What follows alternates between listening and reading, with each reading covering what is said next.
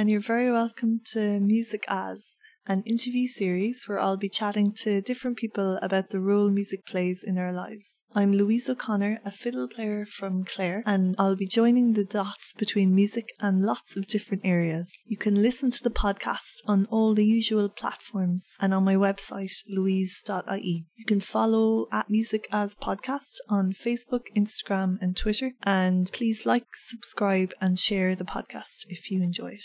I'm delighted to have as my guest today one of Ireland's leading guitarists, Steve Cooney. With a background in rock, reggae, and Aboriginal music, he travelled from Australia in the 80s to get to know his Irish ancestry and has since played on almost 60 albums. He won four awards at the RTÉ Folk Awards last year, including the Lifetime Achievement Award, as acknowledgement of what President Higgins called his towering musical intelligence.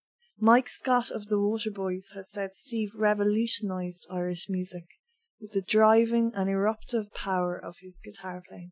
On top of all that, Steve is in demand as a music producer and also holds a PhD from NCAD on an intuitive musical notation system that he developed for those who experience difficulties with staff notation and early learners. You can find a demonstration of this system on a recent video he made on the Big Bang Festival YouTube channel. Coincidentally, in my most recent interview, music therapist Tommy Hayes described how he often uses Steve's solo guitar tracks as part of his therapeutic work. And that's no surprise if you've listened to Steve's sublime album, Ceol Ársa Chláirsaí, Tunes of the Irish Harpers for Solo Guitar, which Siobhan Long gave a five star review to, calling it a glorious celebration of an ancient heritage. It's an exquisitely soothing album, which everyone needs to have and can be got from stevecooneymusic.com. I'll open our chat now with a clip from a tune from this album called Celia Connellan.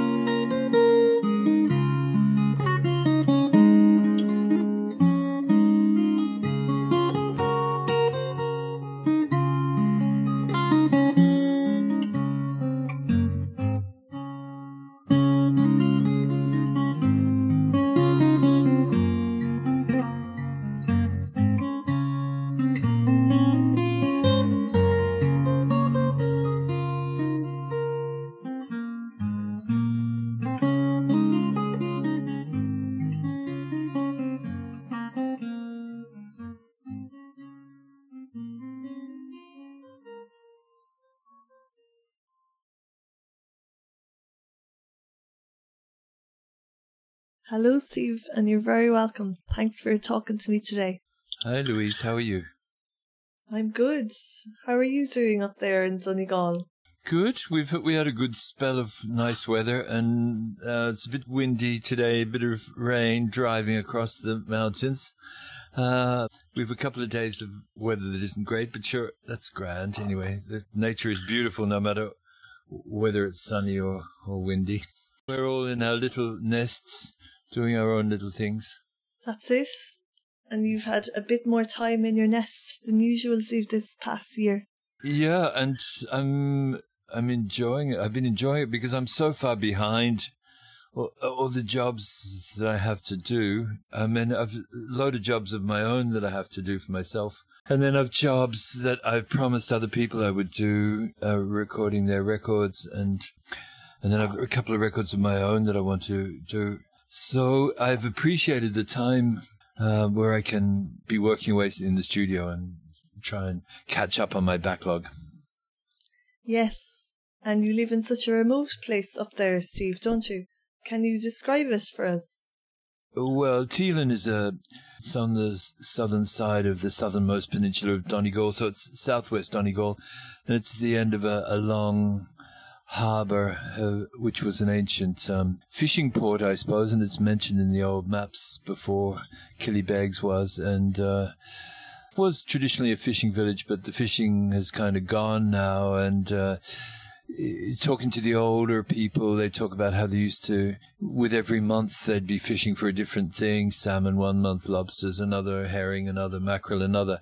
And, um, but that's all changed now with, um, with the modern fishing practices. So uh, there's sheep and fish and music, plenty of music. It's I didn't realize when I got the place that it was the epicenter of Donegal fiddling. Famous fiddlers like uh, Con Cassidy and Frank Cassidy all came from this area. So, um, in my ignorance, I had thought that was that it was further north. So there's a great heritage here, and it's a Gaeltacht as well. It's a small Gaeltacht. So uh, you feel very connected with the with the old culture here. That's for sure. Hmm. Would you be speaking your Irish, Steve, when you're when you're out and about? I speak it as much as I can. My I, I'm ashamed that my Irish isn't better than it is. I would try and use what I have whenever I'd be with people who would be speaking with me. As some of the people you'd be speaking English to, and others that'd just be exclusively Irish you'd be speaking with. I'd be more familiar with the Kerry Irish, the Gaeltacht of um, Corca Dhuibhne, which the Gaelan there, and so it's quite different from the the Donegal. But um, I'm learning bit by bit, and I enjoy learning. Um, it's very interesting to see. I'm getting better at it than I, than I was a few years ago, anyway. Yeah. So, Steve, taking you right back now to when you first arrived in Ireland, you spent time with an Aboriginal tribe in Australia and you were encouraged to look into your own culture. And I know your ancestors are from Ireland. So, could you tell me a little bit about that process of getting into that initiation and how that brought you to Ireland? Yeah, well, I suppose it's a long story, but it, it's uh, the key points on the way would have been that um, I forget exactly what year it was. It was possibly 1975 or 76. Uh, there was a on Christmas Day there was a cyclone that destroyed Darwin and the city at the in Arnhem Land at the top top of Australia, and there was a benefit concert, and um, one of the musicians there, one of the singers, uh, played the didgeridoo, and and I thought it kind of hit me that yeah, if I'm an Australian musician, well, I was working as a, a, studio guitarist and playing in bands as well. If I'm an Australian musician, I should learn the Australian instrument, the didgeridoo. So I, I embarked on a process of of uh, studying the didgeridoo. Uh, but I lived in Melbourne, which is essentially white. You you'd have to you'd have to seek out any Aboriginal people that live there, whereas in the Northern Territory it's predominantly Aboriginal. So through a series of coincidences, I, I, I found my way up there. I was I was playing with um, the singer Melanie Safka. She was a, a hippie princess goddess, I suppose, in in the sixties, and um, she'd lost some band members in Australia, and so I, I was a studio musician. So I, I, joined the tour, finished her tour for her. We were in Darwin, so uh, that enabled me to um, get out and make my first Aboriginal contact uh, and learn the very basics of the didgeridoo. And then the next year, I met in Sydney uh, at a festival, Sydney Festival. I went to see a dancer, uh, David Gulpilil, who you probably know is a famous actor. He was the actor in Walkabout, and uh, he was dancing and his uncle was playing the didgeridoo. And um, so I met them and was talking to them, and um, they invited me back to stay with them, and uh, they invited me up to live with them in a place called uh, which is out of Katherine in the Northern Territory. So I was up there studying didgeridoo, learning the the old traditional way of playing, and then they had asked me, did I want to go through initiation, which involved uh, scarification, those scars on your shoulders, and that took a while to go through that process, and I did, and then after that, uh, I was told, how do you expect to understand our culture? You don't even understand your own culture. Go back to the land of your ancestors. And it was, it was quite funny and quite true. Um, so uh, my mother's side were Scots and English, and my father's side was Irish. So, so I quite coincidentally, you know, you, you find these hmm. synchronicities when you get engaged. When you engage with the Aboriginal people, you find a bunch of synchronicities start to happen and your life begins to move around that and uh, I, I, I didn't know any irish music i didn't know any irish musicians but i began to meet them uh, very quickly after that. And uh, I had a gig on playing didgeridoo at a university, and it turned out I was the support act for an Irish group called Puchin, who uh, is the first time ever hearing jigs and reels, I suppose. I, I, I was aware of Alan Stivell, who had a Celtic band together, and I was aware of the Chieftains. But this was my first time hearing hearing the Irish music up close. Then they asked me to do a couple of gigs with them, which I did. So I was sitting in. I remember the, then the conscious decision just to okay head for Ireland. So I, I came to Ireland, and um, I must say that the whole experience of being the Aboriginal people, I learnt more about ego shattering or stripping off than I did about the actual music because it, it, was an extremely humbling experience. But anyway, so I went to Cairns, chilled out for six months, and then uh, then I left.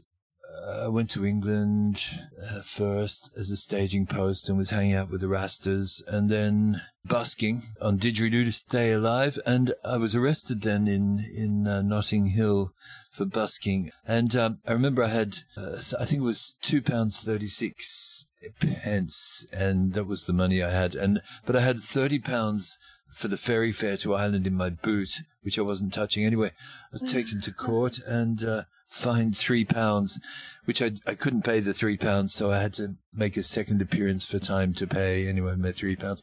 And um, I, I remember a truck driver brought me to Rosslare, and then I from Rosslare to Dublin. So uh, I, I, arrived in Ireland with uh, nothing really, except that I got a great welcome here. And uh, I sat down in Stephen's Green. I thought, well, that's nice. Stephen's Green is my my home place here.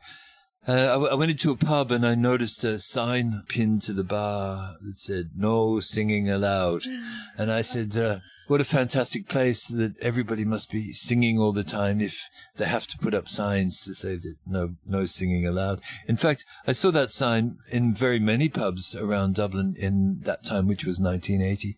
So it just created an image in my brain of uh, a place where people love to sing. Yeah, if there's a need to, to ban them, then they must be plentiful.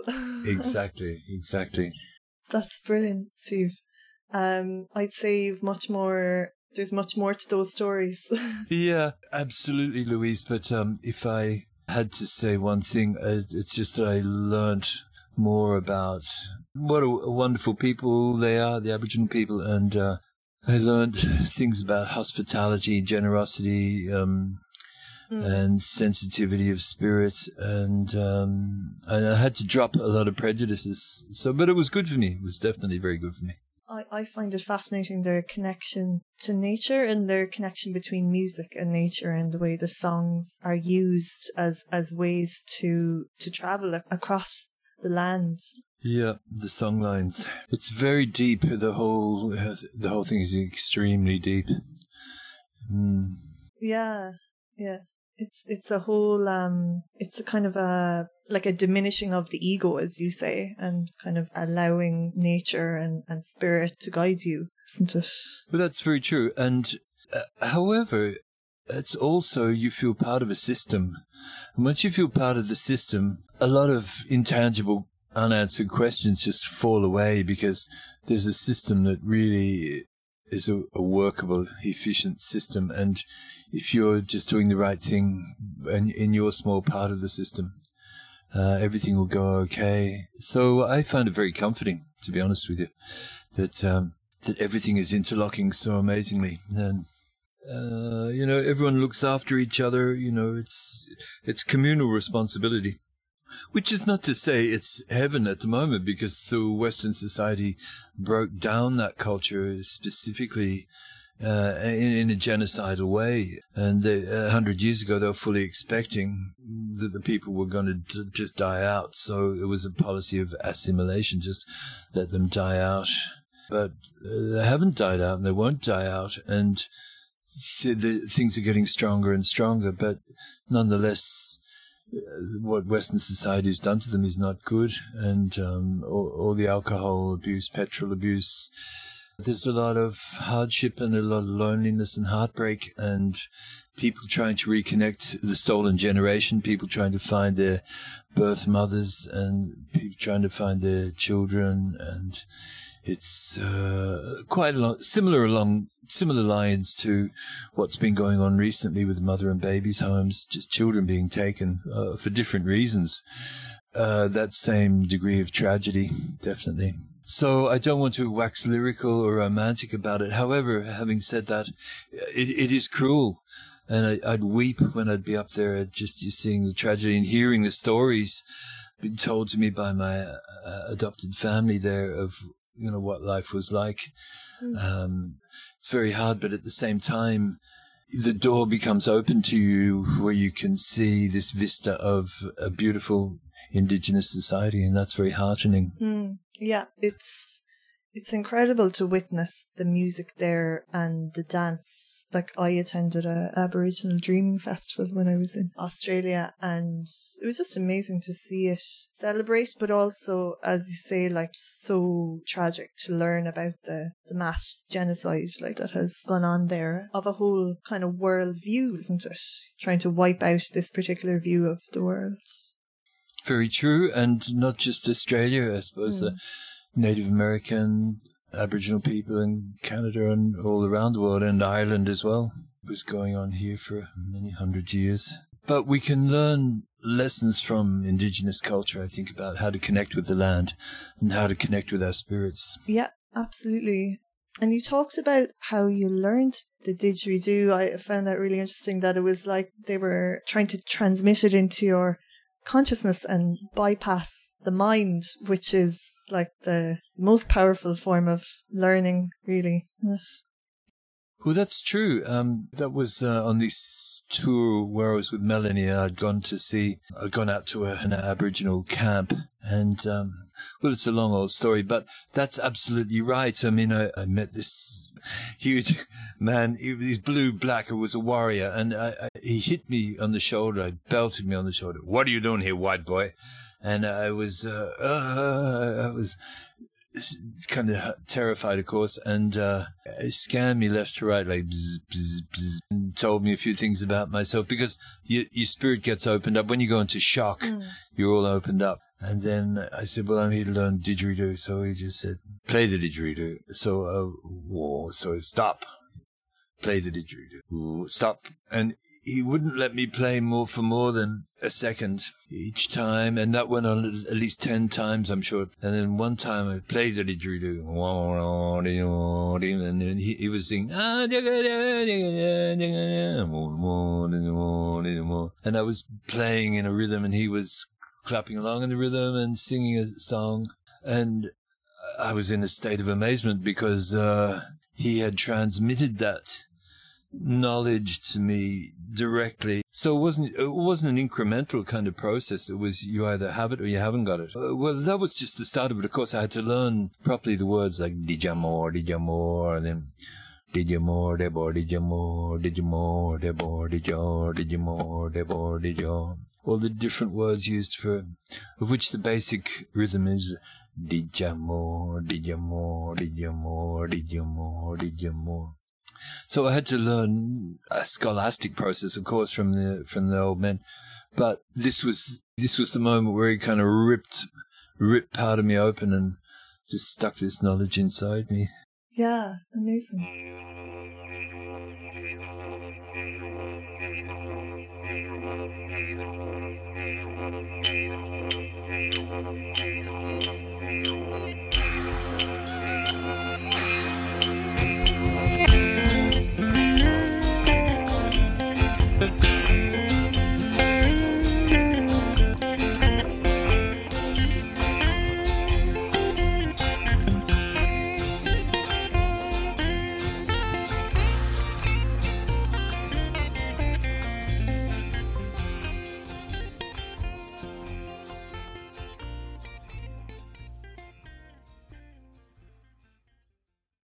So transmission of knowledge, yes, it's an interesting concept, isn't it?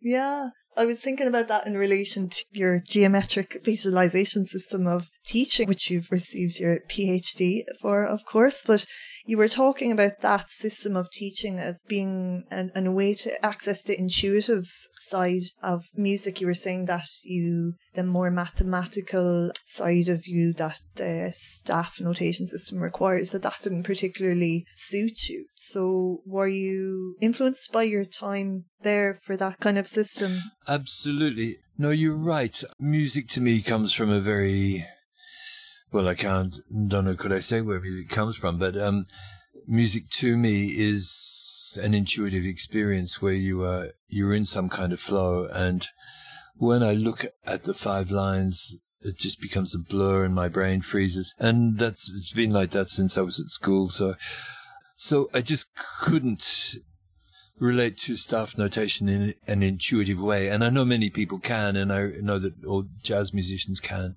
but I couldn't. And um, so I had, but I had to develop a system for reading and writing because I was a studio musician. So I had to, I had to, and doing gigs. So you have to have some way of remembering what you've rehearsed. And so I developed a couple of optional kind of systems, but in later years, I worked out one that was very much based, not obviously, but internally based on Aboriginal perspectives, like the circularity is kind of a lot of circles. You can read it from different perspectives. In other words, you know, a piece of Aboriginal art is meant to be seen on the ground as if you're looking down on it, and that'd be the same as kind of sand paintings in the desert. You're looking down on the painting, so you, you, can see it whatever perspective, wherever you are in the circle around that painting, you can still see the painting. Whereas music on a stand, you have to be with this in a certain angle of the stand, and you're within so many, so far away from it, and at a certain angle, it's much more limited. So. So yes, the the system was visually definitely influenced by Aboriginal art for sure, but intuitive. Yeah, I wanted it to be intuitive because I want to just kind of I not use the word space out because that sounds pejorative, but I wanted to have my mind in a state of drift and be able to see that notation and I still have it speak to my intuition without having to count so many bar lines and four four and um, three sharps and all that kind of stuff, which involves mental calculation. Because to me, mental calculation is perfect for um, doing your practice and composing your tunes. Mm. But when you get to performance, you should be beyond that calculation. You should be just in the zone. So I wanted a system of notation that meant I could just be in a kind of a mental drift and and gaze at this piece of paper, and it would still speak to my intuition, bypassing my mind. So, uh, yeah, so. And like maybe allow for maybe delving into the emotion of, of a piece, maybe. Sounds like it's a system that's more suitable to that. Definitely, um, definitely to let the emotion come through. And it's also, strangely enough, it turns out that it's it's very good for analysis. You can because the each squiggly pattern is more visual. Like when you look at a five line staff notation piece, you you always see the five lines. You don't so much see the the pattern of notes upon it. Although a, a practice, a practitioner of music who is good with stuff can see these patterns, but I, I couldn't really see them. I'd just be seeing these five lines. Whereas with this notation system, which I call GV, geometric visualization, but with these patterns, they become very, very obvious as to a phrase, certain phrases repeated, or is that phrase based on that, or is this phrase an opposite of that? Mm. So you can do analysis of a work and see patterns in the in the music that you wouldn't be able to see normally. So I find that handy. Yeah, I, I found it fascinating, Steve, how it can, can be used in early childhood education and the, the rhythmical maths that can be put in playgrounds with the different colours and the circular representations of the rhythm. I think that's an amazing kinesthetic way for children to learn, and it's how children learn best. Yeah, well, that's true. And um, of course, children are most open to learning in kindergarten and early learning years, and that's that's when they take in the most music. It's when they're most interested in music in those early years. So I, th- think we should be able to convey the technical aspects of reading music. If we can get it across in those early years, well, then we could d- developing a generation of great young musicians. And so I'd love to uh, have a system developed, which I've been working towards, that teachers can access the children and they, the children can access a system whereby they can express their musical knowledge at, at that early age. Yeah. And you wrote a little bit about its potential as like a dancing mat, as, as a way of learning rhythms for dance. Yeah, well, there's, um, I wish I could tell your listeners, maybe you can advise me somewhere where I could post them. But, yeah, um, yeah so this is, um, uh, an outdoor, you know, that rubberized playground kind of stuff. And then you would paint these rhythmic symbols. Well, the symbols are very easy to read. There's, it's made up of simple components, but you can do complex rhythms. So there's lattices of different rhythmical symbols on these dancing mat, I suppose you would call it, or a web. And, uh, and the kids hop or jump from one symbol to another and they have to hold their position for the number of beats that this, that symbol has. So they might be going like one, two, three, one, two, three, one, two, three, four. So it can be quite complex, but easy at the same time. Yeah, that's really interesting. I was thinking about that in in relation to how you could teach steps, like teach sean-nós steps, and I suppose it's because I'm a musician as well. I'm always I'm always trying to teach people like a different way to embody the music. Um, yeah, well, uh, we could work on things like that. Um, uh, an Egyptian friend came to me recently and wanted me to translate Egyptian drum rhythms into the mm. system for teaching. And so I kind of had to think about how you could do that. But I did the translation and it seemed good.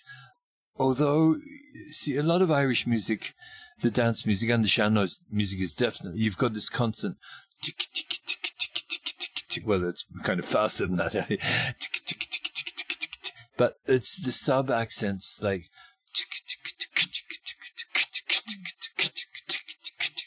and it's those sub accents that can be notated with this system.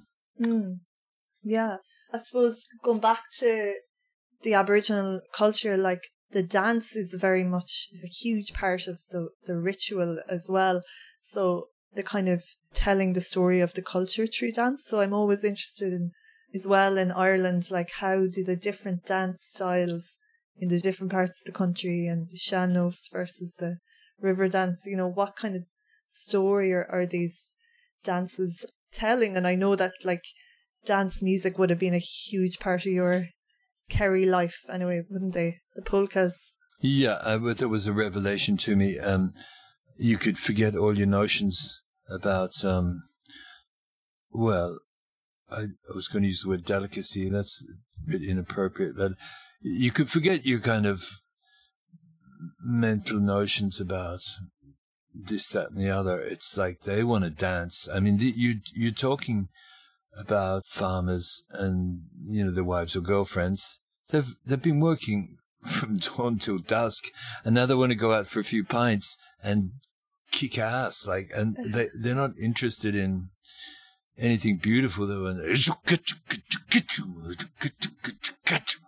and uh, that that was actually a bit slow for the for the Kerry polka, but they just want to blow off steam. And I remember Seamus Begley saying to me when he was playing in the old Maria Hall and his left hand buttons playing the bass. He said it was just to make noise, to to to give rhythm for them to to dance to.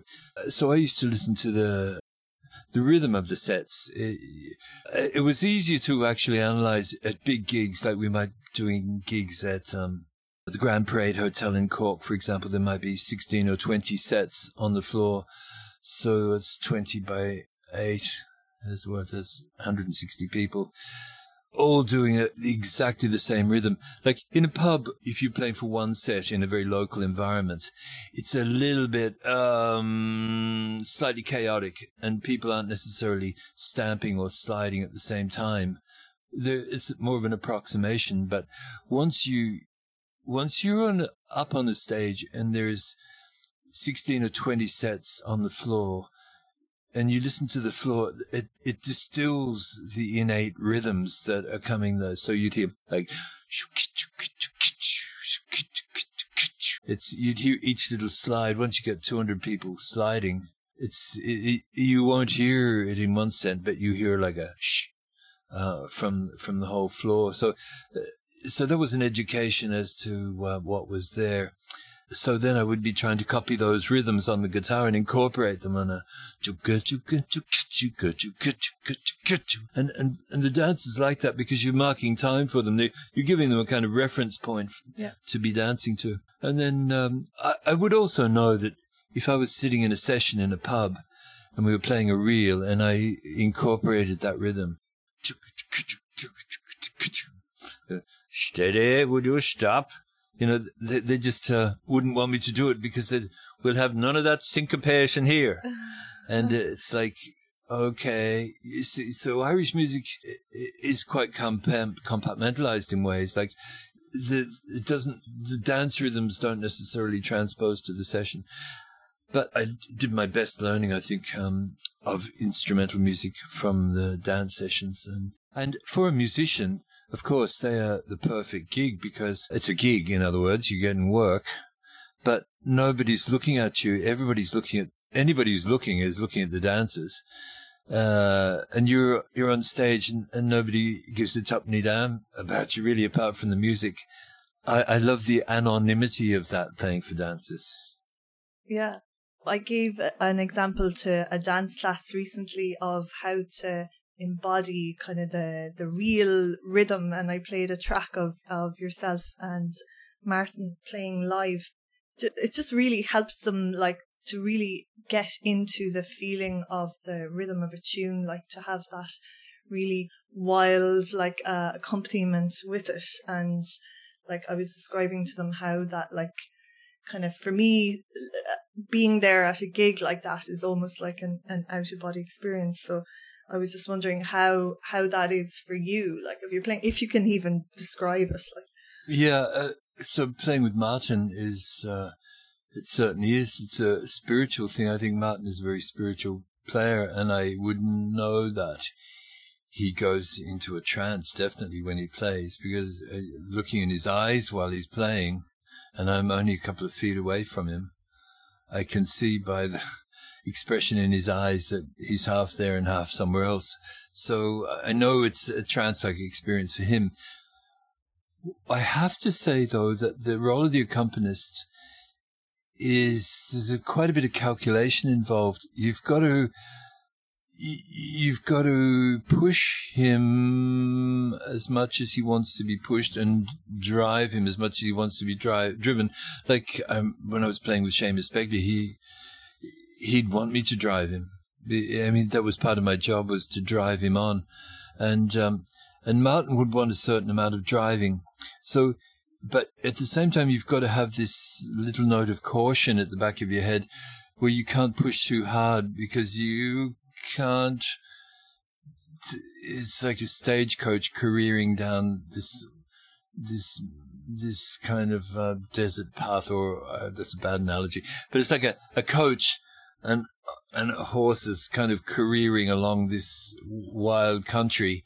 Now, if you don't k- exert some bit of control, uh, the wheels are going to come off and the whole thing is going to crash. And you you Hmm. can't push too hard. So I have to be very aware, and this is this little commentator at the back of your head, like to be pushing, pushing, but hold back, hold back, hold back, push, push, hold back, hold back, and you've you've got this thing all the time, and then uh, sets with Martin will possibly involve four or five or six tunes, so you know that you can't kind of peak too soon. You've got to just hold in reserve. And um, then if Martin would be going for some ricochet bowing, like he might go like syncopated bowing, ricochet bowing. Um, I'd be careful then to go to a very conservative rhythm because I just want to provide a marker point where he can refer to me to catch his rhythm so he'll always land correctly. So you you've got to be there to catch people and make sure they're on safe ground. And then when they're rip roaring, then you, you start putting the foot to the floor again and drive them on. And then hold back, hold back when they're taking, um, risks. Uh, because, um, when they're taking risks, they might be speeding up ever so slightly or slowing down ever so slightly. And if you force the pace and they're slowing down ever so slightly, you're going to come back ever so slightly out of time with each other, which you can't afford. The most important thing is to maintain absolute togetherness. So, uh, so as much as I'd like to say that I go off too, I, I've got this little commentator at the back of my head, um, just observing and watching the person I'm playing with and making sure you are a, I, you are doing service. You're you are providing the melody player with the service of accompaniment, and so you can't get above your station. I know it's a terrible thing to say, but you you have to um, you have to be aware that you are providing a a security blanket for the melody player, and and you must give them security. So even though you appear to be driving it wild. You never really, I don't think you ever really are. You've got to just maintain some kind of um, solidity about the whole kind of thing. So, so, I mean, I know that's terrible to say. There's calculation involved, but there is there is calculation involved. In, mm. Yeah, well, it's it's a great deal of calculation and also intuitive response, like simultaneously, isn't it? Absolutely. But where I would find I would go way out is actually in the quiet sections. It's it's mm. uh, Joe Band's kind of slow tunes. Uh, that's where I'd kind of let go and cast adrift, and I might necessarily know what I was going to be playing. And that's one of the hallmarks of, of that improvisation. You don't necessarily know what you're doing or going to do. You find yourself just playing something. But those, those moments, I find are usually the quietest kind of stuff. And they're not necessarily related to the pulse because the pulse is going to be fairly boom,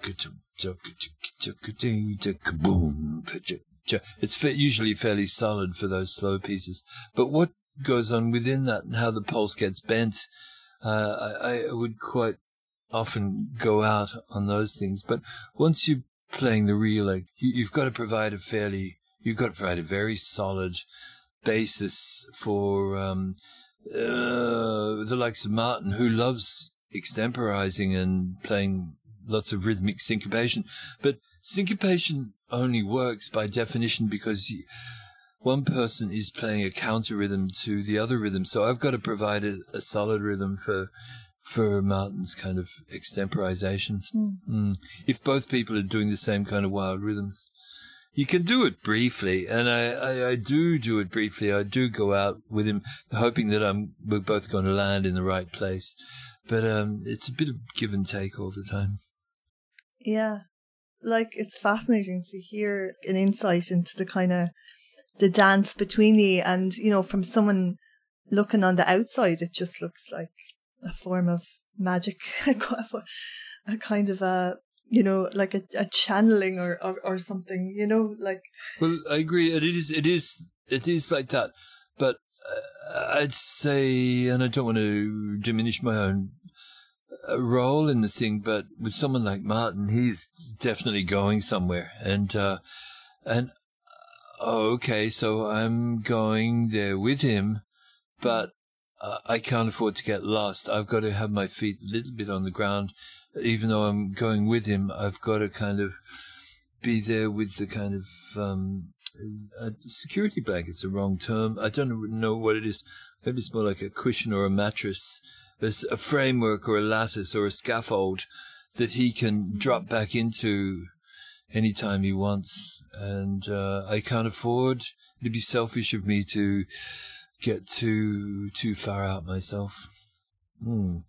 Strange, isn't it? yeah, it's a it's a mystery. well, it's not a mystery, but it's to be able to develop, you know, those kind of more, more harder skills of calculation and and response and theory and all of that and then to be able to be there in the moment like and intuitively mm. respond like that's that's quite a work in itself to to get those two things together isn't it hmm. yeah thanks but it it is very complex accompaniment people talk about backing as if it's some basic thing but i think it's highly complex because you're dealing with people who the speeding ups and slowing downs and you've got to speed up and slow down with the person in a seamless way that it, nobody notices that the music is actually speeding up and slowing down, and it it, it just sounds very unified. Uh, I think there's an art in that, in in the the little tiny pushes and pulls, of which there's a lot. Um, generally, when playing with people, things push and pull all the time, and then you've got to know how much energy to put in it as well. Uh, it's not just the rhythm; it's how much energy is in the rhythm and how much you hold back and how much you inject energy into the second part of a tune and then pull back for the first part of the tune. So you know, there's a lot in it. Um, I'd be listening to the radio and I might hear a really fantastic set of chords played by a pianist or a bouzouki player or a guitar player. And I might say, "Oh, that was great. Who was that?" And then they say, "And that was so and so on the fiddle."